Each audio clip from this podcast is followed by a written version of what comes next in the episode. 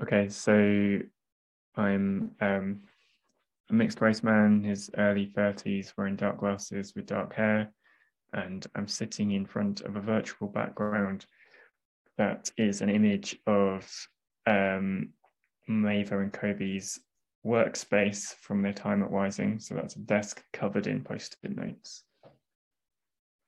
I am a mixed race uh, woman uh, in uh, mid 30s um, wearing a bun uh, and a dark brown pattern shirt uh, sitting in front of a painting from Lucas Dupuis uh, dealing with subject of dyslexia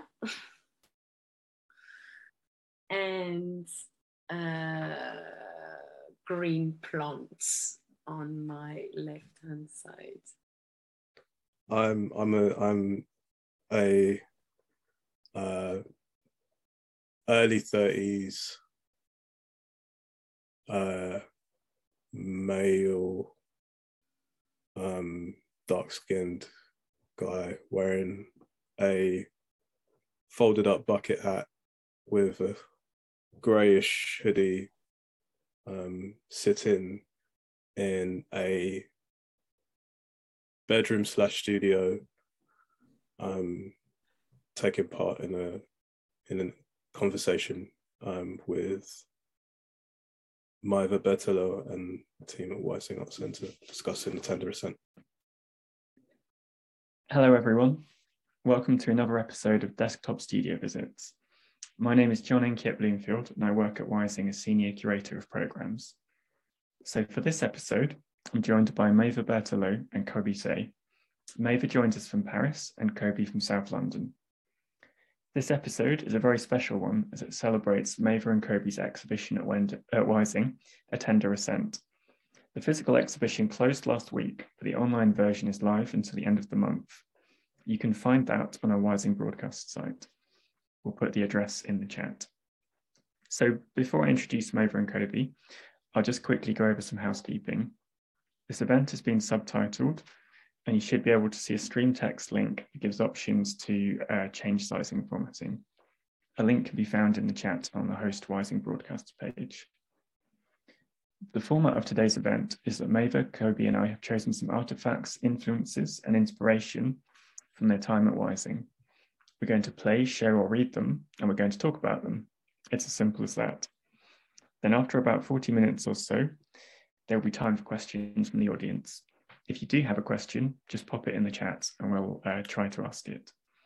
And if you want to revisit the event later on, we're planning to archive it as a video, podcast, and transcript in the next week or so. We'll add audio descriptions of videos to the podcast. So I'll introduce Maeva and Coby before we play our first video.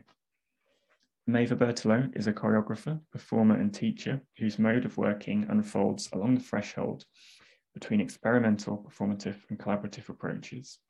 Her work intends to instill a dialogue between material and immaterial realms, drawing attention to the tension between the visible, the invisible, conscious and unconscious, and rehearsed and improvised. Whilst her research is rooted in a movement practice, which is an ongoing inquiry into the themes of consciousness, transformation, healing, death, and rebirth, her interest lies in creating cathartic spaces in which the emotional and sensational states related to loss, grief, and change can be explored, processed, and assimilated into conscious experience. Coby Sey is a vocalist, musician, and DJ who, after years spent buzzing around the DIY artist circuitry of Southeast London, has developed a distinctive presence as a performer and producer, offering a shifting, disorientating vision of club music. Coby's open door approach to sharing and making music stretches to his work with London collective Curl, who release records and host events with a collaborative, improvisatory approach, as well as a regular slot on NTS, which offers a portal into his appealingly murky musical world. Okay, hi Maeva and Coby, you can turn your cameras on now. Hi, Hi Maeva. Yeah. Hi, Coby. Hi. How are you both doing? Yeah, good. Good. Yeah. How about yourself? Yeah, good, thanks. Good to good to see you again. Um, good to like have you with us. Been sort of working together on and off for now several years. So yeah, good to good to just check in again. Um, okay, we'll play the first video and then we can yeah start talking. So Chloe, please play the first video for us. Several people dance in a studio room. We will learn to give up old habits for better new ones. We will find connection between pleasure and effort. We will connect to our delicacy, speed, explosive power, the use of gravity, and the virtue of lightness.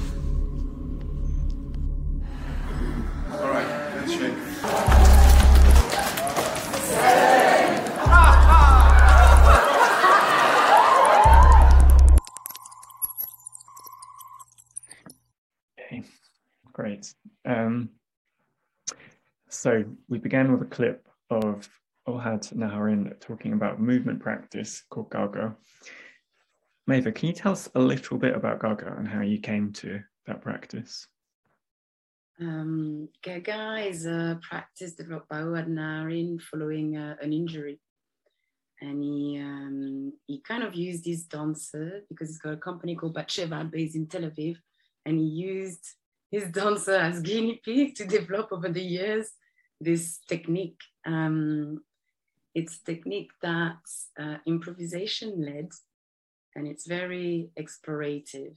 It allows and it gives space to the dancers to really delve into their sensation and emotion uh, with a series of tasks and images um, that really allows you to to discover part of yourself. Um, for me, it was key in my in in my construction. I don't raise it as the the growl, but it was definitely a big meeting, and it shifted my approach because I come from a very traditional uh, dance background. I was in the equivalent of like the opera house doing ballet, contemporary, uh, you know, in like uh, in uh, uniforms. So that was for me the ship where suddenly someone just told me, oh, okay, you can feel, you can connect to your sensation, to your emotion, um, to, and this is my, this is my tool, it's my body. And I've, I was taught until that point to numb almost my connection to it. So suddenly it made me blossom as a performer and as a person because I just developed a real deep connection to to my mind and to my body. Um, and I guess also it really um, inspired me to keep uh, as a thread in my in my whole uh, exploration, creative exploration. Um, it really inspired me to keep improvisation as as my main tool um, yeah, led improvisa- improvisation. Um. okay, thank you. No, that's that's really yeah, really fascinating. Um, like seeing your work now, you don't, I don't know. I mean, to my untrained eye, I wouldn't necessarily know that the your training to begin with was, was so sort of formal and, and classical, if you'd use that word so it's interesting to know what like yeah where that kind of came from and what mm. kind of uh, led you down a different path um, but could i ask why you sort of why you kind of suggested we talk about gaga for like why mm. why bring it into this conversation why are we talking about it now? Because in an ideal world i would have actually almost shared a video of uh, of Coby and I doing Gaga together to warm up. Because it was, I think, um, it was the way I was helping him to meet his own physicality and his body and to have the same kind of discovery and transformation. And um, and And I remember Coby expressing before we met this desire to explore physicality and movement. And I saw it was a nice way in um, and to meet, but again, really to meet uh, your, the body as a tool and as a emotional, sensational tool.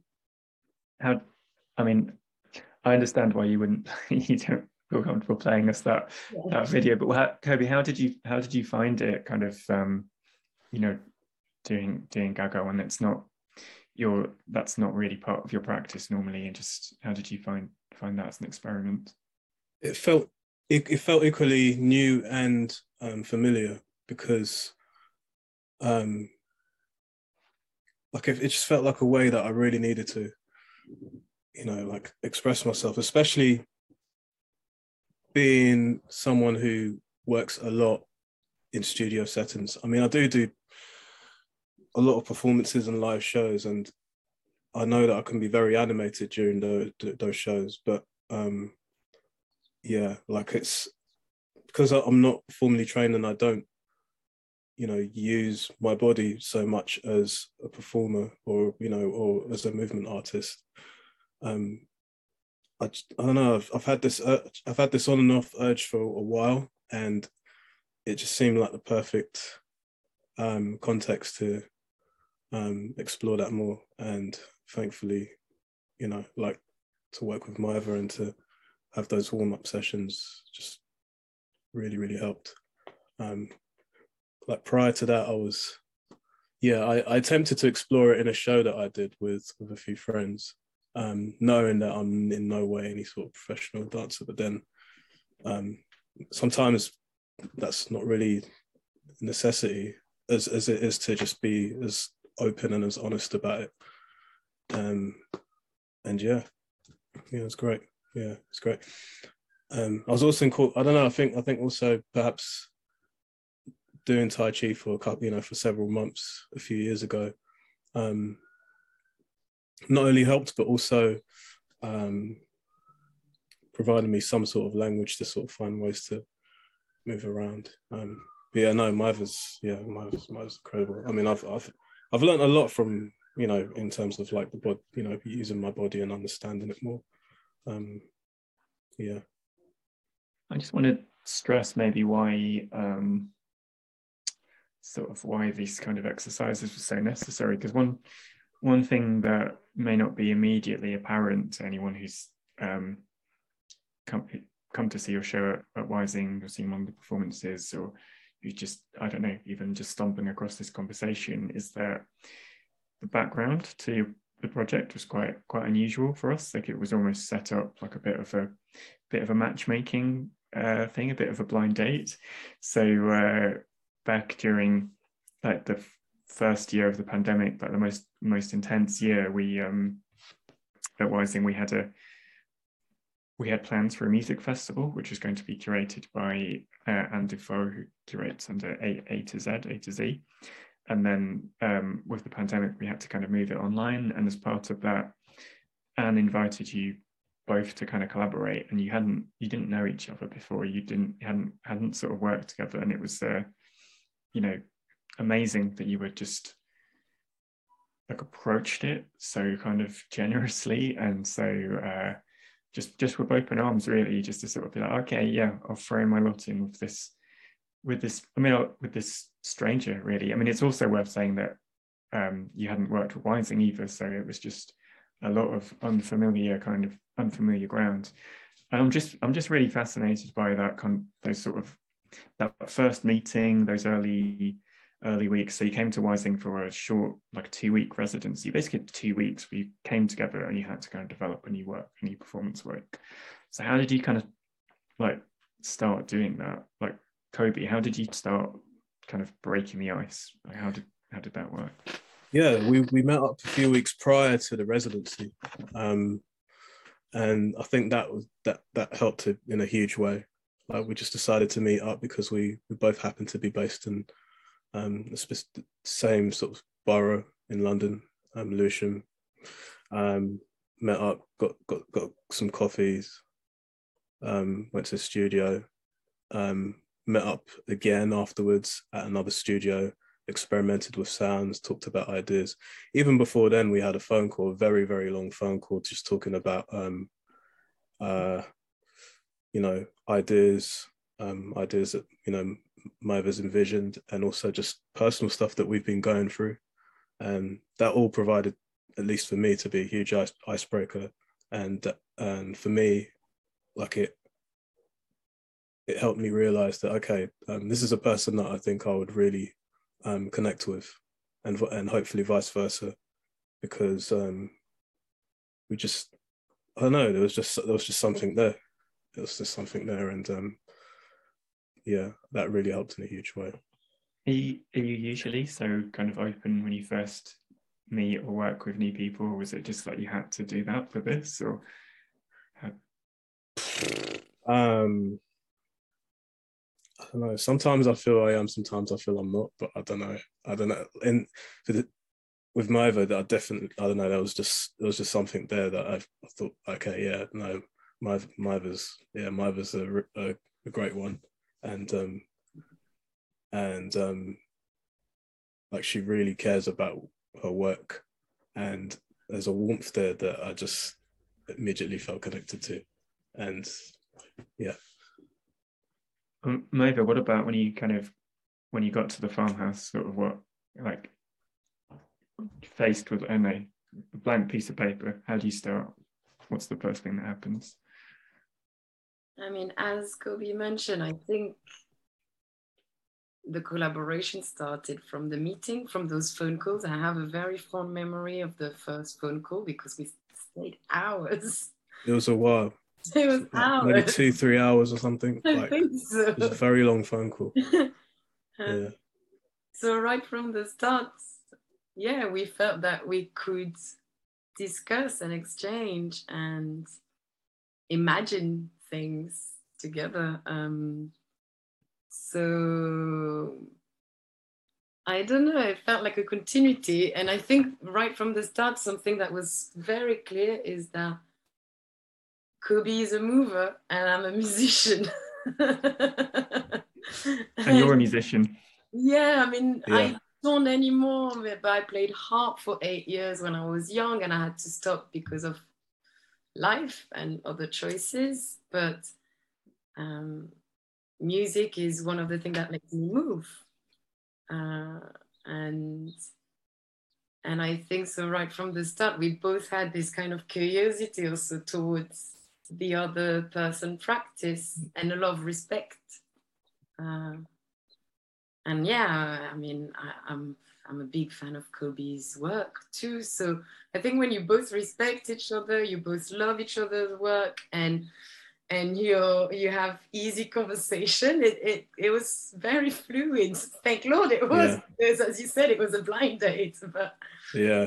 um, so and then we arrive at Wysing, and suddenly, uh, you mentioned earlier it was during the pandemic. So no one was on site. We had the keys of the gallery space, and we could access the gallery 24 hours. and I think suddenly also that space became ours, and and we felt safe, and we felt unwatched, unobserved. So I think free.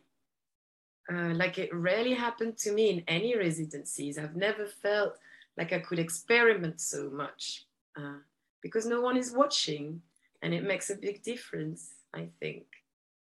Um, and we could uh, we could experiment at night, so suddenly also your brain waves are different. So Yeah. we were doing all nighter just Yeah. It was, it's like for the for the first week, or pretty much most of the first week, it felt like we were existing outside of time. yeah and I think I think for me that that definitely helps with with work because I, f- I find when I'm not thinking about time, I'm able to sort of, you know, work at my own sort of pace, whether whether quickly or slowly, and that definitely helped um, in terms of, you know, working with Maëva and familiarizing ourselves and, you know, and um, and um, realizing the ideas, the concepts that later became tender ascent.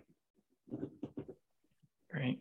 Yeah it wasn't about productivity Yeah. It really was about, yeah. It's cli- um, yeah, as cliched as it might seem, the journey it's the journey, yeah. you know, the journey. Yeah. Okay, thank you.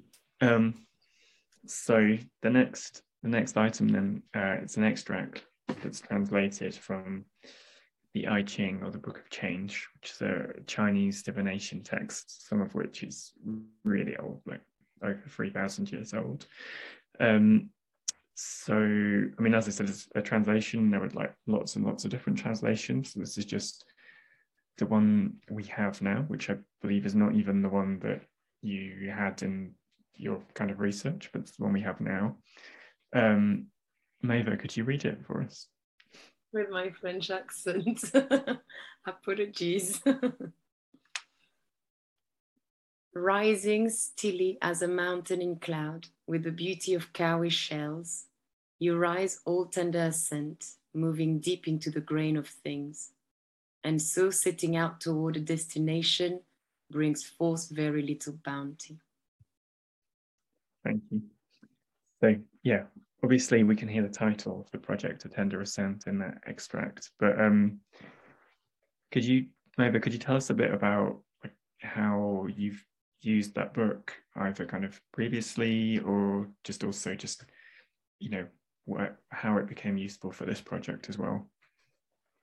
Um, previously, I never really used it as a creative tool. It's more uh, a text I fall back onto almost as a meditation uh, to give space. Uh, but um, yeah, during the residency, it really became almost like uh, I guess it, it does the same than, than pulling a tarot card in the morning to give you a sense of direction or a specific energy uh, it was almost like a vantage point for us to understand what the day was holding. Um, and it was helping us, I guess. We were picking texts, uh, chapters, yeah.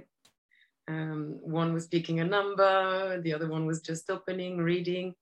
And it was really for us to have an energy or an imagery to meditate on in relationship then also to the work and um, so it was more yeah to help us find imagery and direction Kind of set a tone for the day almost.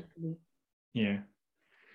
Um, I mean, Coby, I know that you you you're somebody that's worked with lots of different people, almost a kind of a serial kind of collaborator, but a lot of those people in, in, in musicians. So when you work with musicians, would you have to use some other tools to kind of get started and to find that common ground, or would it just would, would would there be like another way? Would it just be from just like just in the realm of music? I'm just trying to like think about what might be different for this kind of collaboration where you although you've kind of swapped roles, you each start with a different kind of area. You've got to kind of bridge that gap. Yeah, yeah. Um, I find with the people that I consider, God, this is going to sound like um, this is going to sound a bit favoritism, but um, yeah, I guess my closest collaborators. I definitely one thing that I've noticed similarly is that we're all quite subdued and we tend to prefer um, just communicating through um, I know we'll we'll of course we'd talk and we'd discuss, but we we we often find that we're able to work so well from just doing and playing and and um, in a way like that that sort of it's it's, it's almost like telepathically communicating to each other, and I, I find with those people, you know, like that's they're the ones who I feel a huge kinship with, you know, whether it's with Terza, whether it's with Mica, um, Maeva as well. Um, um, but yeah, no, in terms of having like a set thing as to who I'll collaborate with, um, not I don't I don't have one overtly, but I'm sure I have one subconsciously, you know, somehow, and you know, and it's mainly just through um, seeing how, how it goes. Like we'll we'll arrange to meet up at a rehearsal space or a recording studio and just sort of take it from there really. Um but yeah um um yeah i think I, I definitely think in the future i'm going to see if i'm going to see if i could sort of figure out what it is. But um yeah. How about you maybe did you find did you feel kind of an extra pressure to like what's the word? Almost like you need to bridge a gap or there's like a act of translation or is it just sort of was there a kind of an easy common language or i mean like how how would how would kind of collaborating with with, Coby compared to other collaborations you'd have where the other practitioner is just shares a common background? Somehow i think it wasn't about about background. It was about the person you meet and the energy you find in the room. Um, and because we both empathic uh, warm being uh, i felt like we had that common language. And we and then i feel like the voice is the same whatever tool you use to express it that's a body that's an instrument that's imagery. Um, i really think when, when you're creative you've got one voice and then you've got mediums. But i think our two voices understand each other. So again it wasn't about the the background of the medium. It was about just yeah yeah. And i think as well like with what i found with with pretty much all of the um people that i've you know been lucky enough to work with is that um there's always like an establishment an establishment of a language specific to that collaboration. Um maybe not so like maybe not so much like literally like put together but just in terms of like okay so um there's there's a certain preference or way of like working like this. Okay. And then we could work okay so if that be the case i'll i'll sort of keep that in mind and adapt myself to work with this person in this sort of way but still make sure that you know it's coming from a sincere place and i'm not and it's not like compromising. So that there's a mutual you know like thing going on. There's there's a there's a there's an interaction and uh, and um yeah like a, a respect um for sure. And um yeah no like i thought to to to um concur with Maeva yeah like I, i've like there's a huge amount of um warmth and yeah just yeah warmth connection and yeah empathy empathy with, with what we're doing and respect as well with yeah and patience. Yeah. Sounds like um you make a good curator Coby. I feel like a good curator to sort of have those has those qualities and just kind of uh, always has to like fill in fit around what like an artist is, is like and Oh, like every, every, working relationship could be can be different in that way. Um, okay, let's move on to the next item. So Chloe is going to play us a video from from Ghana. Several people walk down a road with people drumming behind them. Thank you.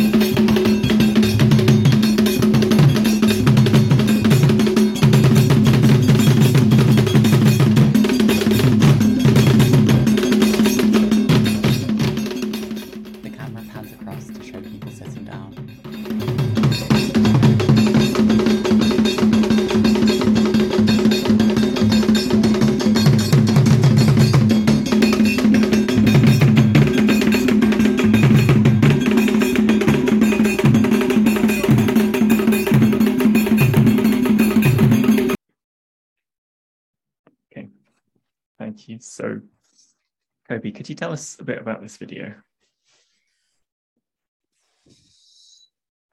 Yeah, I don't know where to begin with this one. Um, so this video um, I recorded um, in mid-August.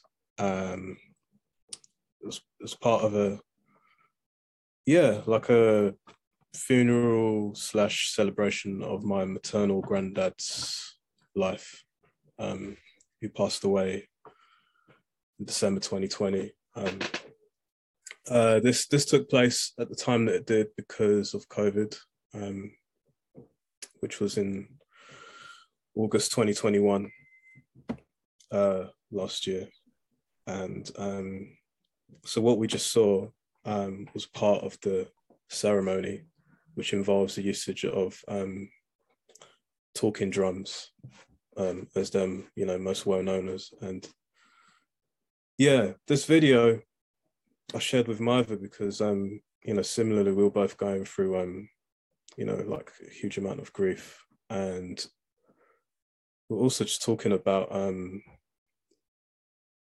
you know like how not only does it relate to what we're doing or what we what we explored with a tender ascent but also in terms of where we want to go with it further on for you know the second iteration. Um but yeah no i'm sort of jumping ahead here. No so with the talking drum like with with with talking drums the big part of it is is is that it's it's it, it it's called talking drums because that's literally what it is. It's it's the way that the drums are being played is is is um um analogous to how people were talking. So there those are actually messages being played. And um whilst i turned the, my phone around there's a particular person who was moving and and and and you know using their body to move around in, in, in sync with the drums. So that what's happening is they're actually telling a story and in, in tandem with each other. And I felt that I don't know, just it just really it really struck a chord with me, um, especially to witness that in person. Um, it's almost like an affirm, like an affirmation as to um, how uh, I approach music and how I feel we've approached things for a tender ascent, even though the first iteration of it during lockdown had no um, usage of even this even the second iteration there was no usage of live drums. And even though there's only like a specific moment of the of the piece in both different iterations that have drums i feel like it it's still just as important because we're we're using sounds and frequencies to um, communicate certain um, emotions and feelings. And um yeah like it just it, yeah I've, I've, I've, i felt like that was a way of sort of um yeah finding how similar um all of those things are. I, I don't know. I'm a huge believer of how things, everything is connected in some way or another, and and you know, it was just such a powerful moment being there, you know, and and and it just yeah, like I, I thought in my own way, we're channeling we're channeling those emotions um, through our piece, you know, through through tender ascent. Um, yeah, that makes yeah. a lot of sense. I mean, Yeah. there's like the the drum section in the middle of uh, in the middle of the piece. It's sort of one of the yeah, the most intense parts of the work. It's a part that you can see there's a I don't know, at once the begin to begin with, there's this huge sense of control from what are you know, you've got just in terms of performing it. Um yeah, there's this just from seeing multiple rehearsals, I can tell there's a bit that's technically quite challenging. You need to really kind of like focus to like get it just to beat match it and to bring it in. And then for you, I can see there's a there's also this moment at the end of that where like from my eyes you seem like the most free in the whole in the whole performance so where you you start um you sort of you leave the instruments and you move into the middle of the room and you're kind of you're sort of dancing like with with with Maeva and there's this bit where um begin with you're almost being kind of instructed so this just to be clear i'm talking about the um the live performance, which some people may have seen. Um, this this isn't in isn't in the video. So in the live performance, is a bit where Maeva is almost kind of like directing you with with a um with an instrument mic, and you're kind of just sort of dancing to that. And then there's a bit where you're just like released, and you go into the room, and you're just kind of yeah, you're you're just like you're free. And that that I don't know, always seems like um a climax in it, and very kind of very kind of cathartic. And I feel like what you've like talking about the background of those drums makes a lot of sense. Like it's um, you know, like music's a kind of a funny thing because just in general, because it's uh something that is of like instrumental music is often very abstract and or you know, but something that we can ascribe kind of meaning and emotion to, even when it's someone's not like literally talking about an emotion or or a concept or a thought, but we can sort of, you know, we kind of just just feel it. But drums feel like the the most abstract out of all of that. So to kind of turn it on its head with the idea of the talk, talking drums is, I don't know, that's really kind of fascinating to me. Um, yeah, yeah. It's like it's almost like one thing that I learned with the talking drums is that it it it can't it can't exist without the without the people being there and and and the emotions that they're conveying through um you know movements. Um but then it could be said the same about the you know um the drums you know um or the movement not being possible you know not being possible the people not being possible or them not being possible to move you know without the drums like it's it's a it's a symbiotic thing and um you know like i i, I honestly honestly think and feel that it's a similar case with with how we approach the tender ascent, especially second time round um, during that particular scene where you know a lot of movement was used from myself and Maeva. Um, yeah. I think maybe I'm wondering because um, like this, you know, the video that Coby's shown us and the experience he's described comes from like the the middle of this whole kind of project. So you sort of began it in September 2020, and we're working on the performance or an iteration of the performance up until um, like February 2022. Just wondering if like the meaning of the work for you, or the meaning of this like you know evolving body of work, has that has that changed for you kind of over time? As sort of you know life has got in the way or like the work's just changed? Has it sort of Um, or like how you how you'd read it or just very you know very simply like what it's about has that sort of changed for you it became maybe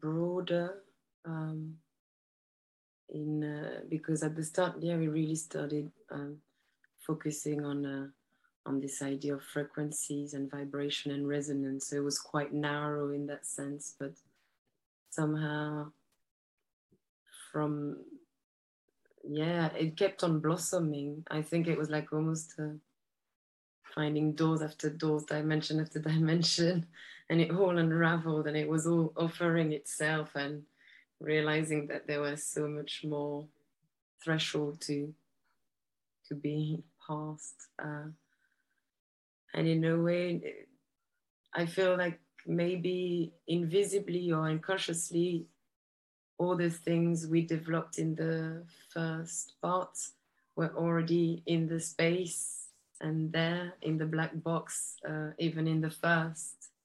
They were just um, in that invisible realm of that black box. They were kind of already just hovering over our heads, and we just kind of pulled them and maybe developed them. But I feel like there were already a presence of all the other subjects we developed in the second part. Um, but um, no, for sure, we talk about life and death. But I think right from the start, we did. we did, yeah, we did, yeah. Um, maybe in a less conscious way. Yeah. I mean, it's an interpretation, the title that I've only recently began to think about, you know, tender, a tender ascent. It's like ascending to what, you know, can you read it as like um yeah in that in that way um okay let's move on to the just uh the next the next section so chloe's going to share us some images uh from um masaru emoto's um book the hidden messages in water Three close up images of snowflakes in different patterns.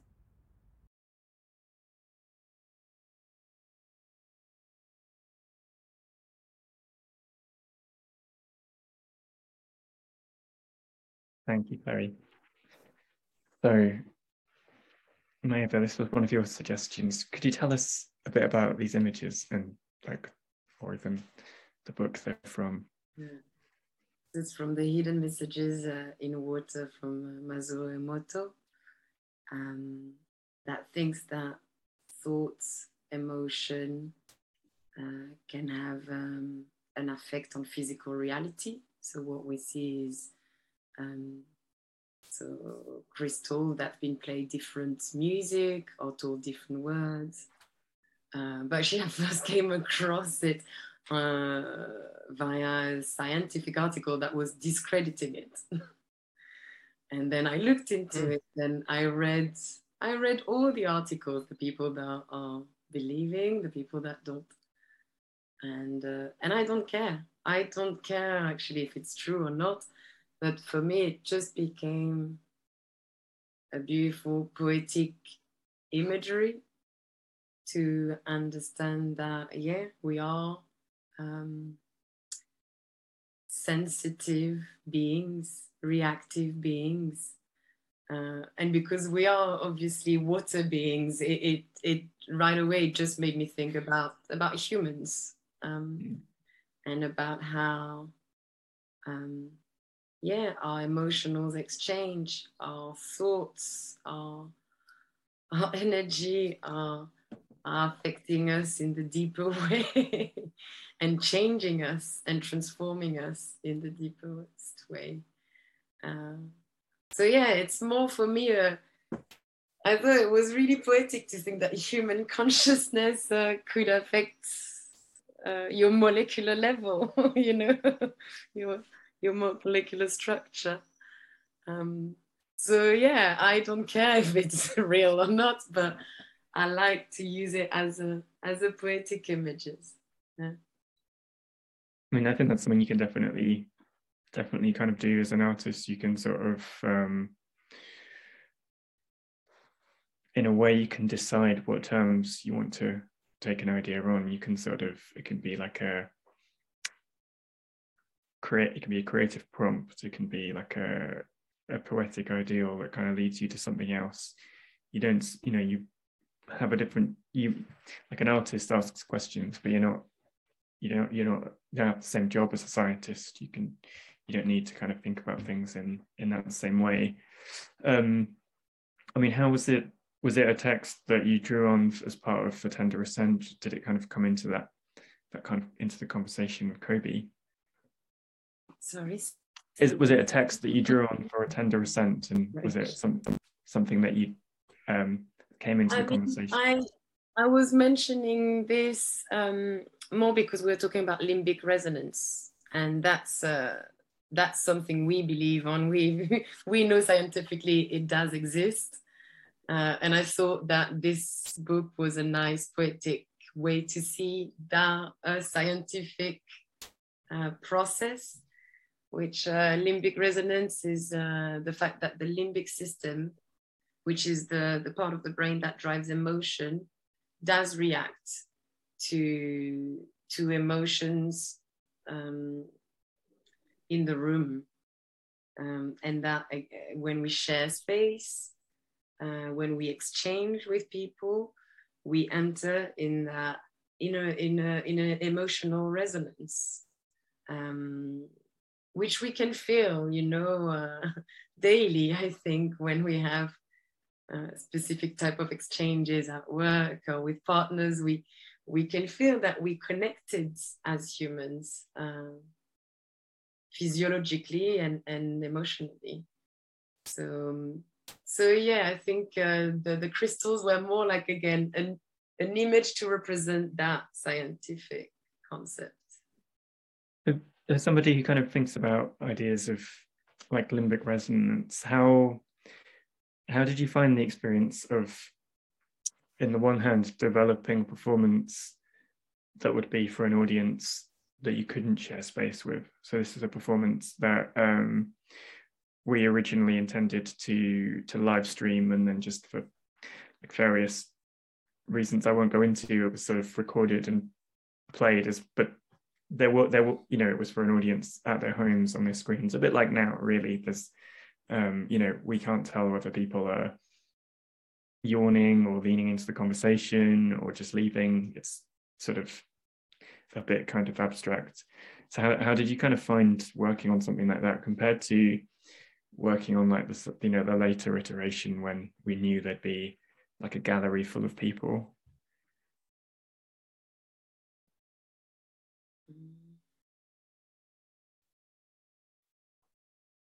Coby? I mean, I think it would have definitely felt different if, um, I, you know, I, I wasn't accompanied with my Maeva to perform the piece because I, felt like, even though we're aware that there are going to be people tuned in from wherever they are and watching this, the fact that um, we perform, we will perform it together.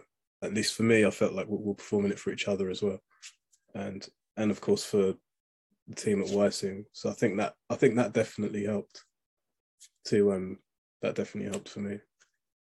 To to um, draw draw in um, you know, energy and and and hopefully vice versa. Well, I like to think vice versa as well. Yeah. No, I think definitely, definitely so. It was like, yeah, that your first first time you came to Wysing, that was like after several kind of hard hard months of the pandemic and lots of other stuff and definitely resonated with the whole team and we all drew a lot out of seeing you work and it was uh, yeah it gave, it gave us life to use a cliche. Um, so on that i want to just move to the next my i've got one last little question and then we'll open it up to questions from the audience. My next question is about it's about Wysing so um, chloe's got some just images uh, not just of Wysing, but uh, some images to show us. If you wouldn't mind, Chloe. Three images. Coby reflected in a glass door with a field behind him. A selfie with the top of John's head at the bottom and Maeva and Coby in white hazmat suits walking behind him. A desk covered in post-it notes. Okay. Just a few, just a few almost silly photos from Helmut Wysing. Okay, so between 2020 and 2022, um, must have spent maybe like definitely over a month, maybe like six weeks in the end at Wysing, kind of coming and going. Um, and um, so my question is, there's an artwork in the farmhouse which is just looks like it, it's on the bookshelves, and it's an artwork by um, Ruth Beale and Giles Giles Round, and it's the artwork. It's it's a library. It's a library that invites artists to who've spent time at Wysing to leave a book that's inspired them, and to borrow books left by others. So, my kind of final question for each of you is that uh, is, is to ask if you could suggest a book or a record or a film or something that, that's inspired your time at Wysing that you would like to leave for um, for others and we'll you know we'll we'll get it and we'll put it in the library for you. So um, ideally, one that we've not something that we've not mentioned so far. So Maeva, what would you what would you leave for the library? Um, I would leave the book that's just by your right ear, actually. uh, it's uh, it's called Espace Perdu, which means uh, lost spaces by Claude Régy, which is a theater director, French theater director that passed a few years ago. And, um, and it's one of the greatest source of inspiration for everything I do towards creation. He's, uh, he's known to, to have developed this very, the theater of the invisible um, because he he, he's developing a very slow pace um, process and shows where he dilates and expands time. And even when it's not about the words, it's about the space in between the words. Um, and all the things that, again, we can't consciously perceive. So he only, so I think it relates with all the things we've been talking about. Um, and uh, and yeah, and, and uh, for people that don't know his work, he's an absolute uh, legend. so I would recommend to look into his work. Thank you. We'll find a copy for the farmhouse. And Coby, what would you leave? Yeah. It's a toss up between one of these two. Um, first one. You can leave two. Oh, okay, okay, cool. Um, so one of them, one of them is called a Trilogie de la Mort by Eliane Radigue, who um, I was I, I would like to say I was properly properly introduced to, or whose music I was properly properly introduced to by Maeva back in either August or September 2021. Um, yeah, it's very minimal, very. I mean, it's it, the tracks on this release are like about an hour each, I think, if my memory serves me well. Um, but it it's something that you know, like it's not background music and it's not um wallpaper music at all. On like on the contrary, it's it's it's something that's it's straight like it's deep listening. Like for me, it's deep listening, but it doesn't feel like I have to listen hard. Like it's like or listen, you know, um, you know, with laser focus. Like it just somehow it's it does something, you know, and it's it's meditative, um, and it's no, I don't know. Like it, there's something there's something about it that that that opens me up to, you know, like feeling patient and feeling just like some kind of serene, and I don't know. I just feel like it really. I don't know. It, it feels it feels it feels like it makes sense and it resonates with what I like to think we managed to convey with this work. Um, as for the second album or a second re- release, it took me a while to think about it, but then once I realized, I was like, it's so obvious. Basically, um, the others, the other record, I'm sure a lot of people already know this. This record, it's it's, it's an album called Electric Ladyland by Hendrix, Jimi Hendrix Experience. For me, like, especially the track 1983 like what Hendrix is talking about in the song, and just the sort of odyssey, you know, kind of journey, and also the watery kind of um, imagery that I get from that record just really, it really feels so pertinent to, you know, the work that we've done together, and um, yeah, I feel it's one of those things that I, I, I, you know, it feels, but it feels much more better for me to show rather than say. So yeah. Thank you. Yeah. All three really beautiful suggestions. Thanks. Okay.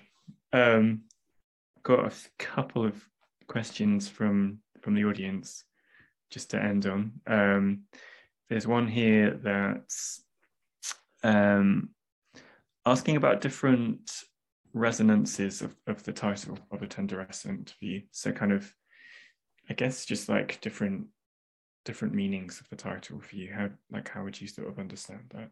You could speak to that.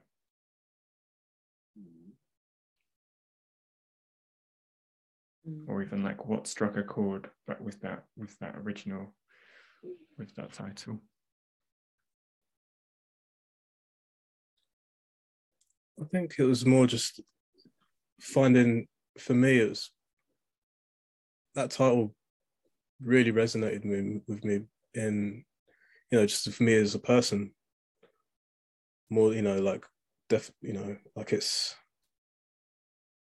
it's finding strength in um being open and you know knowing that there are people who may interpret that interpret that as being vulnerable which i think that's i don't think that means to you know i don't think that means or equates to uh, weakness. I think it, it equates to like a huge amount of openness and truth that I don't know can't really be denied, and you know so much as it could be felt. Um, yeah, that really yeah. So I think that I mean that title as soon as we, you know Maeva came across it and it's like yeah that's I was like say no more. That's the title. Yeah, yeah. It was just. Uh, it was just very evident. Um, but about and about the meeting also, just the the the way in such a soft and loving and warm and compassionate way. There were also an exponential uh, force growing from the softness. It was actually also creating a blossom of some sort and a and and a journey up. It felt like it was just going to yeah constantly to climax but in such a gentle beautiful way Thank you. that's really beautiful um okay so one final question from the audience do you have plans to work together again?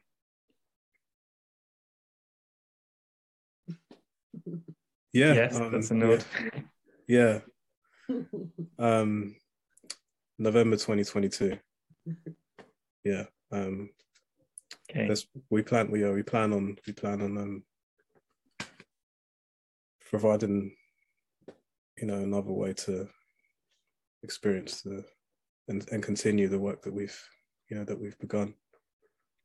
Um, November yeah. 2022. Okay. Yeah, yeah.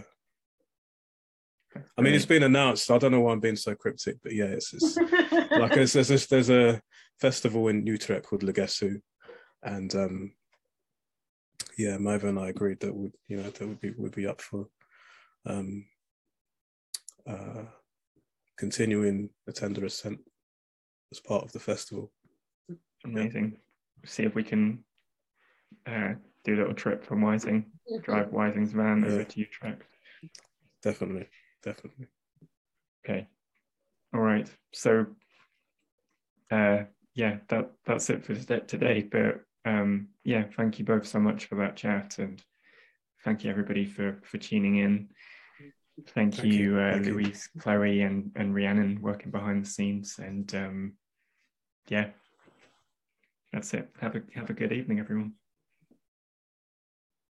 Thank you, guys. Thank you.